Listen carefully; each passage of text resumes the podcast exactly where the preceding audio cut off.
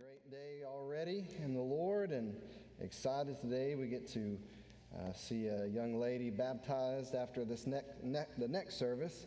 And uh, it's always awesome to see the Lord uh, moving and um, just great blessings going on. Also, tonight, many of you already know, but our October 31st outreach is right here in our parking lot. So hopefully, you have already signed up to help and going to come and volunteer. We're going to uh, give out a lot of tracts and hopefully have several conversations with people about Jesus Christ and Him being the hope. And uh, again, that's the whole reason why we had that last week. I just took a little time to, to share why we do what we do on October 31st. It's a, it's a good time of fellowship, it's, it's an enjoyable time. Uh, there's going to be some good hot dogs and uh, lots of candy and fun for the kids, but we are doing this specifically on this night for one reason and one reason only if we weren't able to give the gospel out, we wouldn't do it. Uh, that's the reason we're doing it, is to be able to give the gospel out. And that is the, the whole reason we started doing these things. And we want to continue to be that as long as the Lord will allow us to do that. And so, um, again, just a great, great time planned tonight. If you're a guest here this morning, thank you for being our guest again. We are so thankful that you're here with us uh, to worship the Lord. We've been studying uh, the church, the first church, if you will, and going through verse by verse through Acts. And last week we saw Paul and Barnabas continue their journey on to Antioch Pisidia. They moved forward to Antioch Pisidia after they had experienced some great adversity, some great uh, opposition, and even some desertion from their own team. Some, somebody from their own team, personal, close to them, said, See you later, it's not for me, I don't want to do this anymore. Whatever he said, he went back to Jerusalem, went back to his hometown to go back to his church that they sent, sent, out, sent him out from. Uh, but they, he went back to his home church again. Um, they, we talked all about that. Hopefully, we're here, you got that. But these, these two men and the rest of their team continued on in the mission, um, sincerely obeying the commands of God. And we talked about that last week being such an important thing. One of the things that we saw they, they observed was they went to the, the synagogue on the Sabbath day. They went to church, if you will. They didn't take the Sabbath day off. And, and we talked about that too. They, they, I mean, I, I don't know anybody in here who has gone uh, on this type of missionary journey. We've got, praise God, we got, I thought I saw them coming. Yep. Uh, our missionaries that travel all over the world. And uh, you can hear stories about how exhausted they, they are and get. And uh, we've even traveled around the world literally one time. It's just exhausting to travel like that. Uh, but I don't think they've ever done what these guys have done and gone by ship, slept on probably uh, just some, some blankets in a, in a, in a, um, a ship deck. No, no hotel stay, no, no places to, to make arrangements on the internet for, none of those things. And, and they were going at it without all the modern conveniences that we have today. And, exhaust, and exhausted as they probably were, again, we talked about the fact that they didn't they didn't take a break. Not, there, there, we should all make sure that we have enough rest. We should make sure that we are getting the proper rest, that we are taking time uh, every day to spend with the Lord, and we're taking, I believe, every week uh, to set aside time to spend time with quality time to rest and to worship God. And that's what these guys did. They, they did not take a Sabbath day off. They did not take a break from gathering with the people of God, from doing the work that God had called them to do. And I, I believe that even though they were doing this missionary work, even though they were going to regions unknown to them probably at the time, they, they didn't take a rest from all their work from God, and they didn't consider it was enough.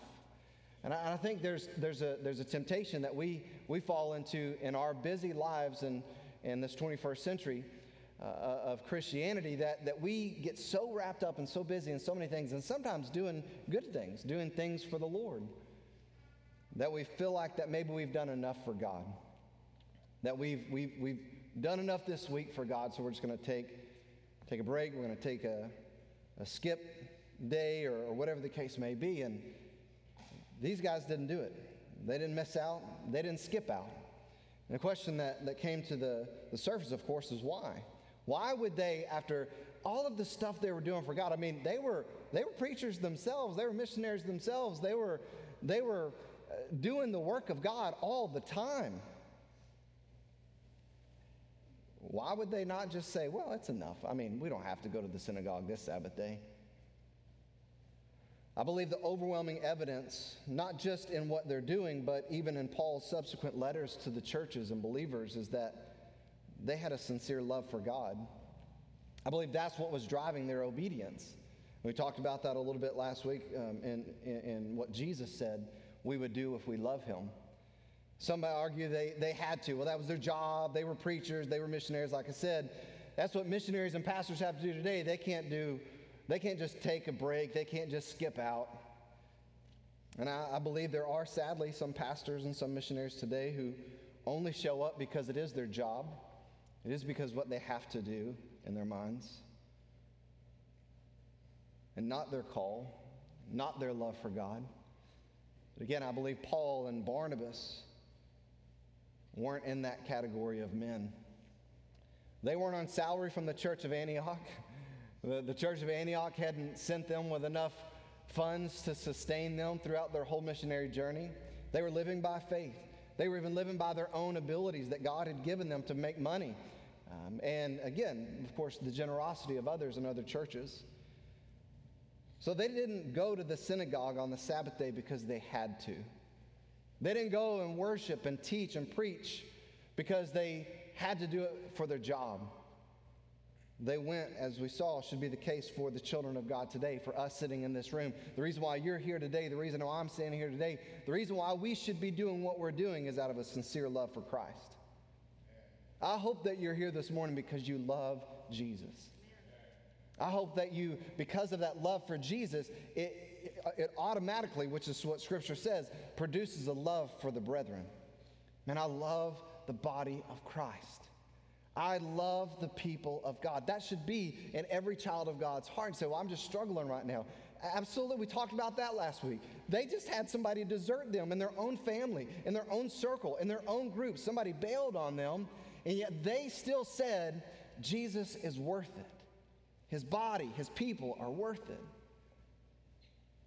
We talked about how we make it through family difficulties, right, with our spouses. We have discussions, and we won't call them arguments or fights or anything. We have discussions. Maybe we have disagreements sometimes. Our children don't always do what we want them to do. They don't always act how we want them to act. There's family members that we don't like how they treat the rest of the family. Of all those things, but out of all of that, what do we try to do in our families, our, our, our biological families? We try to work it out. Try to move on to a better day, to a, a more reconciled, unified place as a family. And again, why do we have a different standard for the family of God? Why do we, why do we treat the family of God who's, who, who we have blood that's eternal in us? The, the blood of Jesus Christ has cleanses us, has cleansed us from all unrighteousness. We, we have something that's eternal in the family of God. And again, I believe that when we love Him, that love for the brethren is something that is pervasive. It goes through everything. I'm, I'm sad to to see and, and hear even about some sometimes the only time that people gather and worship or the only reason why they're serving the Lord is because they have to. And I believe when we get to that place, well, I have to go to church or I have to do this because I'm, I'm serving today, is when we make it about ourselves and not about the one who purchased us. So if you came today and you had to, or you're serving somewhere because you have to, I believe that you, have made it about yourself and not the one who went to the cross to pay for the sins that you and I committed. When we take our affections, we take our focus off of Him, then we begin to wander. In our minds, we begin to wander in our affections, our focus, everything gets off, gets out of whack. Again, this, this affects our decisions. For these men here in our study, they go to the synagogue. And remember, they didn't just show up. And when they had the opportunity in the synagogue to serve, they did what God had gifted and called them to do. And that's important as well. They could have sat in the congregation uh, the, the assembly there in the synagogue. And when, when the, the rabbi, when, when they were done teaching, when they were done going through all the, the processes there in their worship service on that Sabbath day, Paul and Barnabas and their team could have got up and just left. They, they could have just said, you know what, we're tired. we don't want to say anything. We don't want to ask, people don't want to, I don't, I don't want people to ask us questions. I don't want to do anything else. We've been traveling. We're exhausted. We don't even know where we're going to sleep tonight. I guess we might go back to the ship and sleep. I have no idea where they could have sat because others can be doing something. They, other people, I, we've done a lot already. Other people can do something for the Lord. But they didn't. God had gifted them, God had called them, they loved God. And so when the opportunity came, they, they served. Paul stood up and preached the gospel when he was given the opportunity. We saw that God moved and the people wanted more than the next Sabbath day. And, and I want to pray this morning again and, and see what happens after uh, Paul does this. So let's pray. Father, thank you for this time. Thank you again for this opportunity to be in your house. Thank you for uh, what we've already experienced, just the time of praise and worship. Thank you for the opportunity we have to, to be here gathered, as it's already been uh, prayed to you and, and thanks given to you uh, for the freedom that we have to do so. Uh, Lord, we are we're so blessed, and I pray that we in this moment would give you our very best. Lord, our, our very best spiritual ears to hear and eyes to see. Lord, our, our whole self uh, submitted to you, allowing the Spirit to, to show us, to teach us, to help us uh, in, this, in this time that we spend in your word. Lord, we ask that you would uh, just move in the hearts of every person here. We'll praise you for it. In Jesus' name, amen. Verse 44 is where we pick up the next Sabbath day. Nearly the whole city assembled to hear the word of the Lord. Now, again, he goes, they go to church. They're asked, Hey, do you have anything to say? Paul stands up, gives this amazing gospel presentation to all those Jews in that synagogue. And it was it was fire. I mean, this was something that was uh, used of God so much so that they were like, man, you got to come back next Sabbath day. You got to come back next week. You got to come back to church next week. This is awesome. This is amazing. And it says that the next Sabbath day, when, when, when they were supposed to show back up, the whole, nearly the whole city assembled to hear the word of the Lord. And how encouraging would this have been for this missionary team? How, how encouraging would this, would this be for any missionary today or any pastor today? A dream.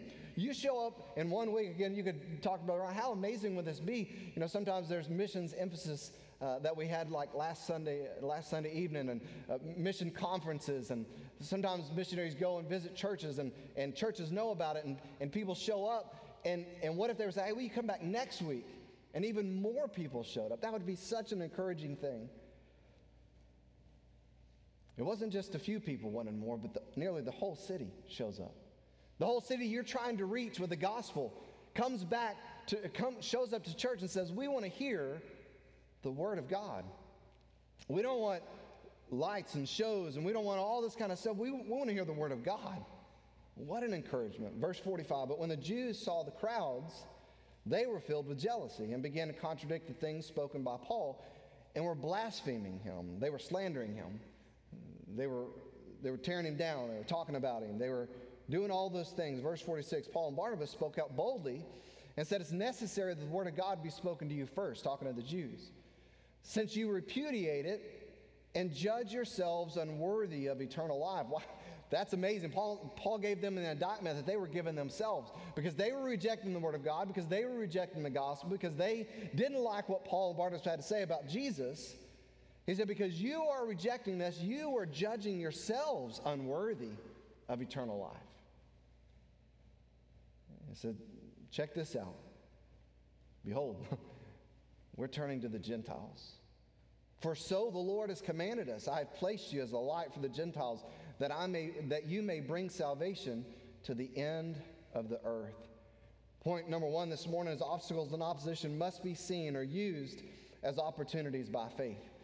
Again, this is yet another instance of this missionary team encountering some opposition, encountering adversity, encountering an obstacle. If you were here last Sunday night, uh, Brother Ryan was sharing about that, about obstacles being turned into opportunities, something that is such an important thing for every person, every Christian, every leader to do is to see when we come up to an obstacle, not to view it as a roadblock, not to view it as something that stops us in our tracks, but as an opportunity, divine opportunity by faith Romans chapter 1, verse 16 I'm not ashamed of the gospel, for it's the power of God for salvation to everyone who believes, to the Jew first, that's what Paul said, and also to the Greek.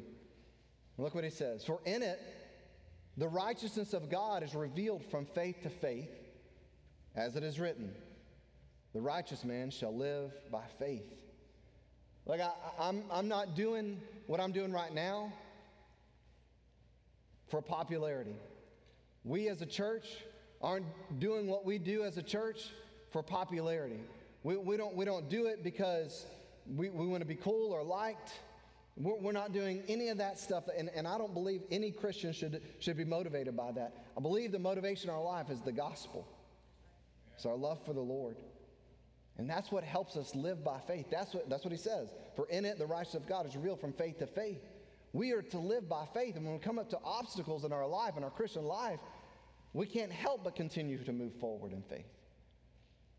You have to ask yourself Has something in my life knocked me off track? Has something in, in my life become a distraction? Has something happened in my life to where it, it has become an obstacle to not only intimacy with the Lord, but faithfulness in the gospel? Matthew chapter 24, Jesus told his disciples, Then they'll deliver you up to tribulation and, and put you to death. And you'll be hated by all nations for my name's sake. Did you hear what he said? For my name's sake. Uh, verse 13 in that same chapter, but the one who endures to the end will be saved. It's talking about that endurance, that perseverance, that, that, that, that steadfastness. The righteous shall live by faith. Paul would eventually write to Timothy in 2 Timothy chapter 3 Indeed, all who live who desire to live godly in Christ Jesus will be persecuted. It was a promise that Jesus gave to his disciples. And now, Paul, continuing on in that, wrote to, to Timothy at the end of his life, saying, Look, if you desire to live godly, if you choose to live a, path, a life of obedience on that path of righteousness, if you choose to live that way, you will be persecuted.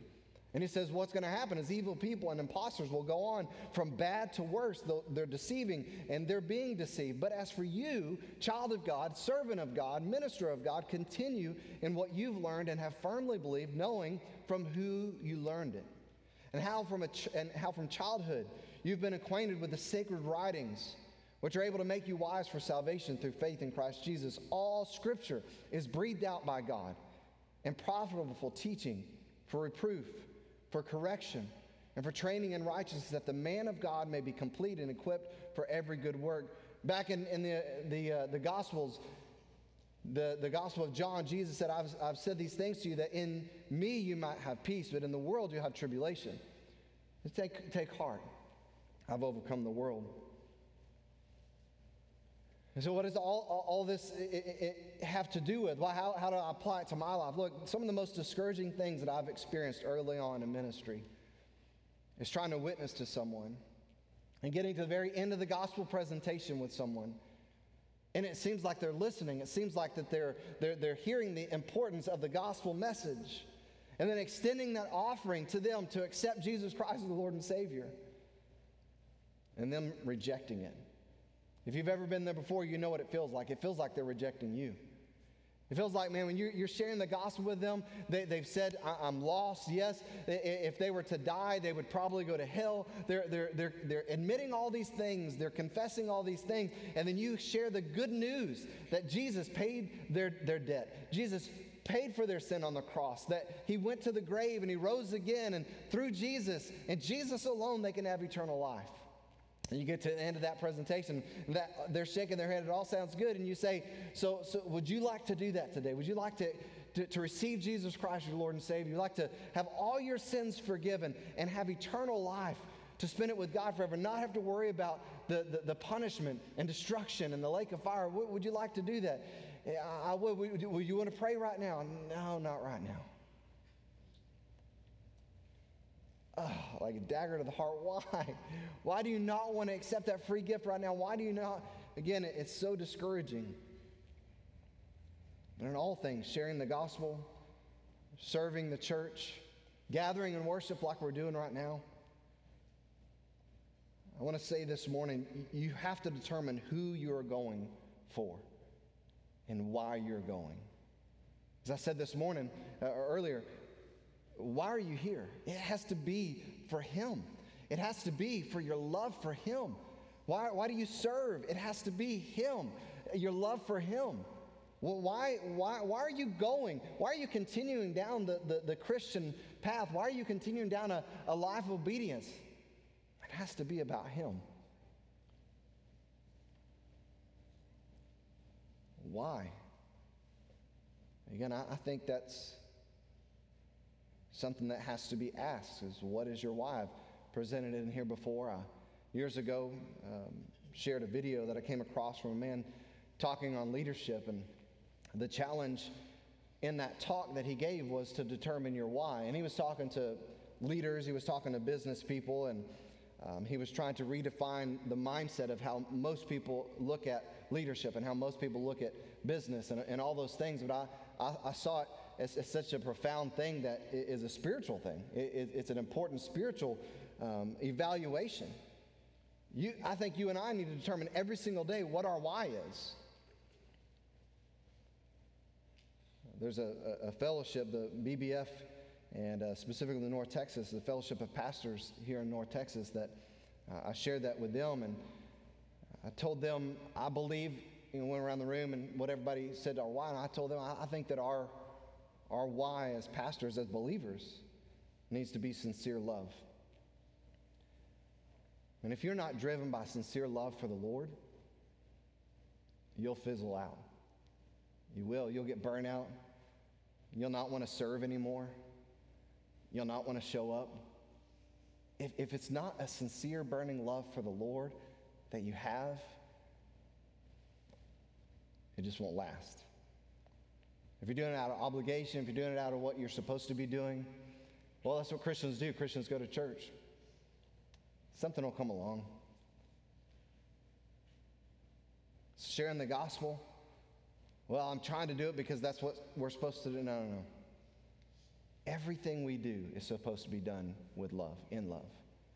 Paul wrote that to the Corinthians, 1 Corinthians 16, 14. Let all that you do be done in love.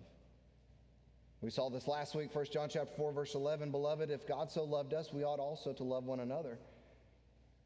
It's a great commandment, is what it's called. Matthew 22, he said unto him, You shall love the Lord your God with all your heart, with all your soul, with all your mind. This is the great and first commandment.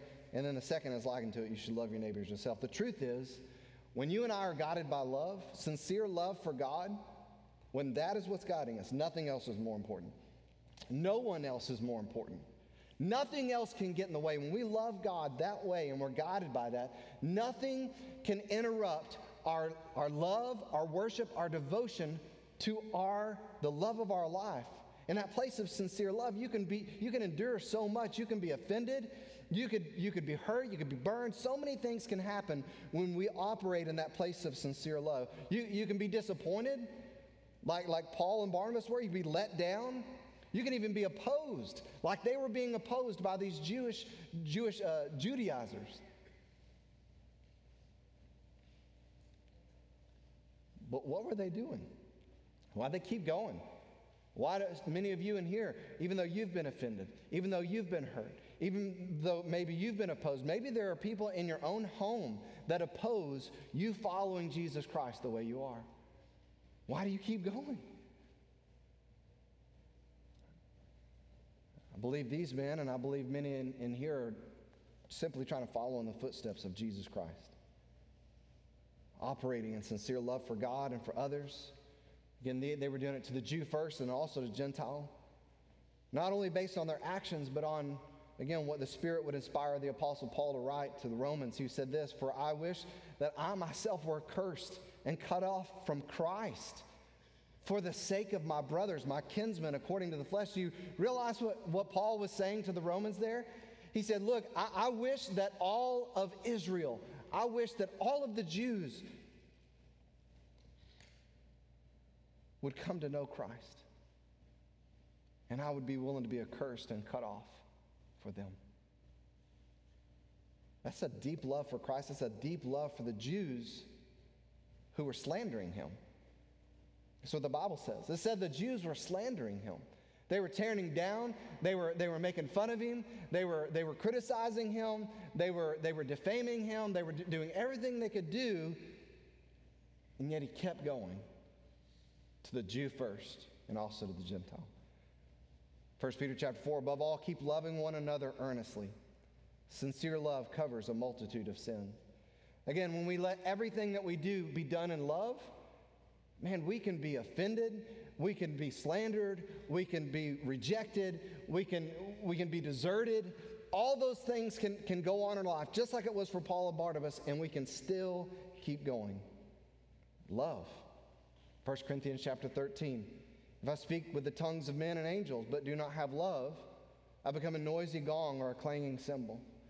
If I have the gift of prophecy and, and know all mysteries and all knowledge, if I have all faith so as to remove mountains, I could have the strongest and greatest faith, but do not have love, I'm nothing.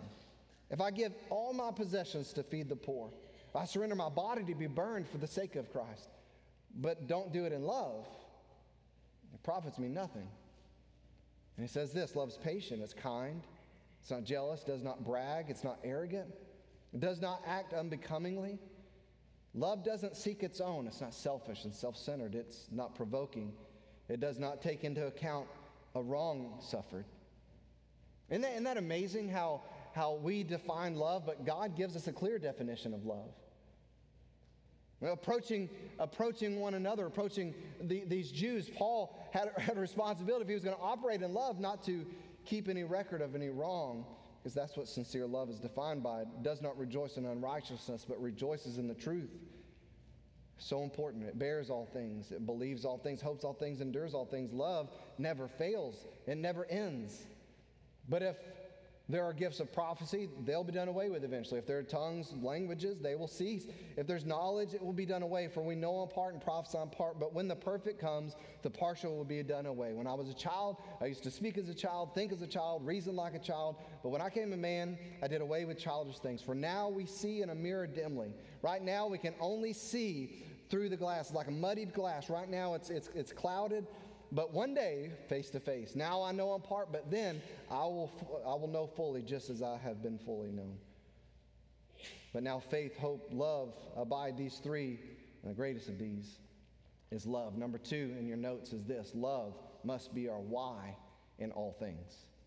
Love must be our why in all things. Why are you here? Why do you serve? Why do you share the gospel? Why do you shine the light? Why are you coming tonight? Why are you being a part of, of the things of God? Why do you do what our, our why in all things must be love? Coming off the heels of a, a wave of excitement I mean, they wanted to hear more. They came back next week. The, the church was overflowing, synagogue was overflowing. They couldn't contain everybody. It says nearly the whole city shows up. And all of a sudden, the opposition rises up against these two missionaries. What do they do? Next town. All right, fine, whatever, next town. Next synagogue, we're leaving, going somewhere else. No, the scripture says, in the face of opposition, the obstacle of being contradicted and slandered, they spoke all the more boldly and said, We will press on. We're, we're not going to, we're not going to be all about us. We're not going to do what we want to do. We're going to press on in faith. Notice, what Paul said also back in 46. Paul and Barnabas spoke out boldly, said it was necessary that the word of God be spoken to you first, since you thrust it aside and judge yourselves. As I said a while ago, one of the most disheartening things early on in ministry was trying to witness to somebody and then them rejecting it. That's so difficult. That's such a difficult thing. It's so easy to make it about ourselves. And it's hard not to make it about ourselves. We have to remember the words whosoever will. Whosoever will. Call upon the name of the Lord shall be saved. It's a personal choice that each person has to take. Uh, this past week in our Adult Connect group, uh, we talked about the sovereignty of God, an attribute that we can see and we can believe. Uh, it's, it's, it's, it's well known, yet not fully grasped. God is sovereign over all. If you're a child of God, it's, it's, it's such a, it's a, it's a blatant truth. It's, it's a blatant reality. Look in creation. God is sovereign over all, and He is completely just. And those two, two things aren't separate from one another, they're married to, to one another. God is just and He is sovereign.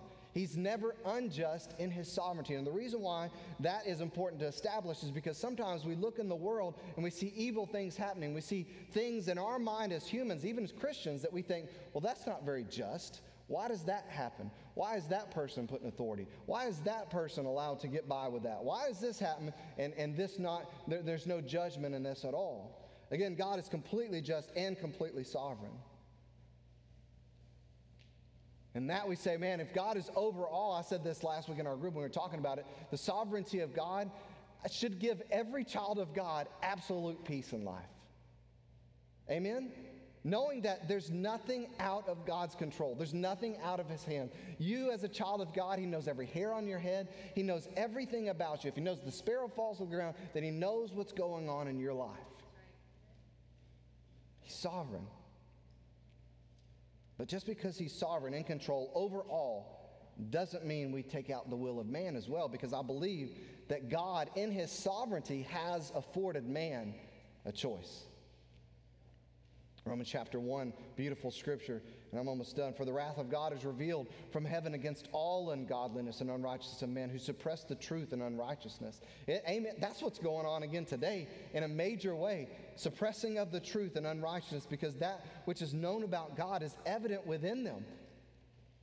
For God made it evident to them. For since the creation of the world, his invisible attributes, his eternal power, his sovereignty, his divine nature have been clearly seen. Just look out in nature. I mean, the fact that the sun rises and, and, and the moon comes around and, and, and the world keeps spinning in the same place and revolving around the sun the same way, that's amazing.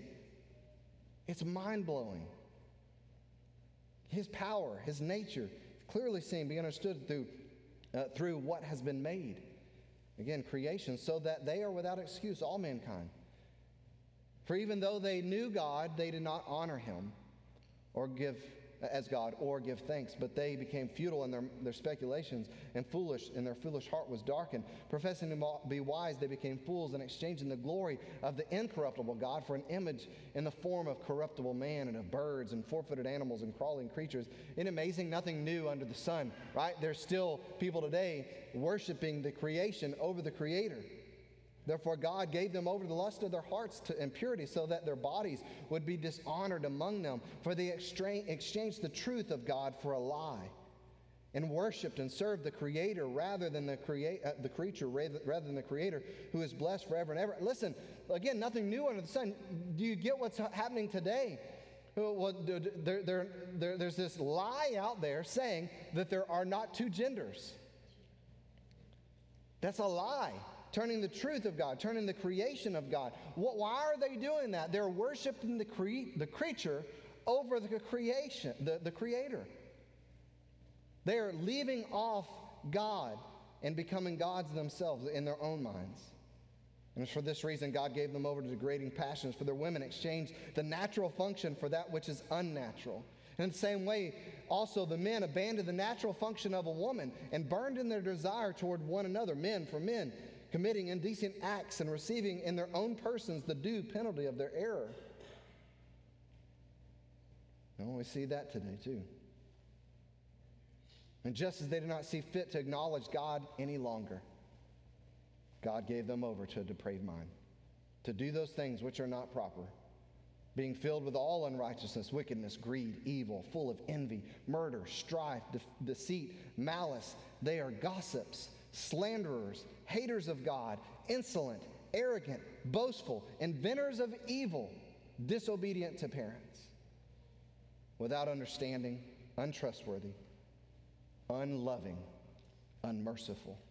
And although they know the ordinance of God that practice that those who practice such things are worthy of death, they do not only not only do the same, but also give heartily approval hearty approval to those who practice them. Therefore, you have no excuse. Every one of you who passes judgment, for in that which you judge another, you condemn yourself.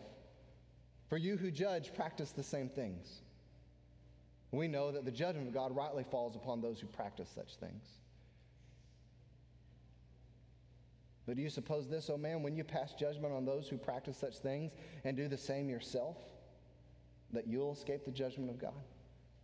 Or do you think lightly of the riches of his kindness, intolerance, and patience, not knowing that the kindness of God leads you to repentance? But because of your stubbornness and unrepentant heart, you're storing up wrath for yourself in the day of wrath and revelation of the righteous judgment of God, who will render to every person according to their deeds. And to those who by perseverance in doing good seek for glory and honor and immortality, he'll give eternal life. But to those who are selfishly ambitious and do not obey the truth, but, un- but obey unrighteousness, wrath, and indignation is what awaits them. There will be tribulation and distress for every soul of man who does evil, of the Jew first and also of the Greek, but glory and honor and peace to everyone who does good to the Jew first and also to the Greek. For there is no partiality with God. For all have sinned without the law, who will also perish without the law. And all who have sinned under the law will be judged by the law. For it is not the hearers of the law who are just before God, but the doers of the law who will be justified the will of man, the ability under the sovereignty of God to either accept or reject him. God, in his eternal foreknowledge, has ordered all things according to his will, which includes the choices of man. It's not that man change, changes the will of God. It's not that we can say, oh, I'm going to make God change his mind about this. It's that God is transcendent of time. He's eternal. He's not affected. He's not contained in the box that we call time. It brings the servant, it brings the soul winner. It brings the sons and daughters of God, as I said a while ago, great peace and joy, knowing that He is sovereign, knowing that we can serve Him, that we go for Him. We, we are His because of His good pleasure. He is in control.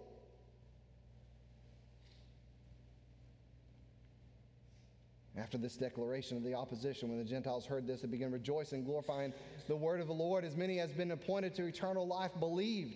And the word of the Lord is being spread through the whole region. The Jews incited the devout women of prominence and leading men of the city and instigated a persecution against Barna- uh, Paul and Barnabas and drove them out of their district. And so they obey the Lord specifically. In verse 51, they shook off the dust of their feet and protested against them and went to Iconium. This, the direct command of God is in Matthew chapter 10, verse 14. But notice what happens next. And the disciples were continually filled with joy and the Holy Spirit. Man, what a great thing. I'm done. What a great thing. In the midst of this persecution, being this, this opposition, this rejection, this fatigue, this labor for the Lord, on and on and on, they were continually filled with joy and with the Holy Spirit. Did you hear that, Christian? Did you hear that servant? Did you hear that church worker? Did you hear that leader? They were facing all of this junk persecution, opposition, rejection, fatigue, isolation. They were laboring. And it says, in the midst of all of that, they were continually filled with joy and the Holy Spirit. It's like their love for God and their love for others produced sincere obedience, and that enabled them to endure. And I believe that we need to heed and follow what it says in Hebrews chapter 12, verses 1. I believe that's what they were doing. Consider him in verse 3 who endured such contradiction against himself so that you don't grow weary and faint hearted. Let's follow the truth. Let's follow the examples before us. Let's make sure that we see op- uh, op- obstacles and opposition as opportunities. And let's make sure that our why in our life is our love for God and our love for others. I believe if we do, we'll experience the same filling joy in the Holy Spirit in faithful service to God. I want to ask you this morning are you struggling to find joy in serving God? Are you struggling to, to, to, to walk in the Spirit and not in the flesh? Are you, are, do you, listen, do you constantly feel like you're getting frustrated with mankind? Say, Amen. Just get me on the road, and I get frustrated real quick. Hey, look, we were talking about this. This is, I know I'm closing, but listen. Look, there's something happening down the road down here. They're putting in another roundabout. I, I really began to learn as the older I get, that's how God is growing me. that, that's one of the ways He is, is when I get in a vehicle, get me with other cars, I can drive down the road just fine without any cars on the road. But get people who don't use their blinker, and, and then get people not knowing how to go through a roundabout. And it really tests you, at least for me. But seriously, if, if you find yourself being frustrated with a brother or sister in Christ, if you find yourself constantly struggling to be filled with joy, if you're always feeling like you're, you're down and downtrodden and, and struggling to be faithful and find joy in serving God, I, just really evaluate your heart this morning. Am I really doing what I'm doing because I love God? I, I, am I really here this morning because I love Him more than anything? Am, am I really going to be here tonight and, and, and volunteer and serve because I really love God and I really want to make sure that people hear the gospel? Love has to be our why.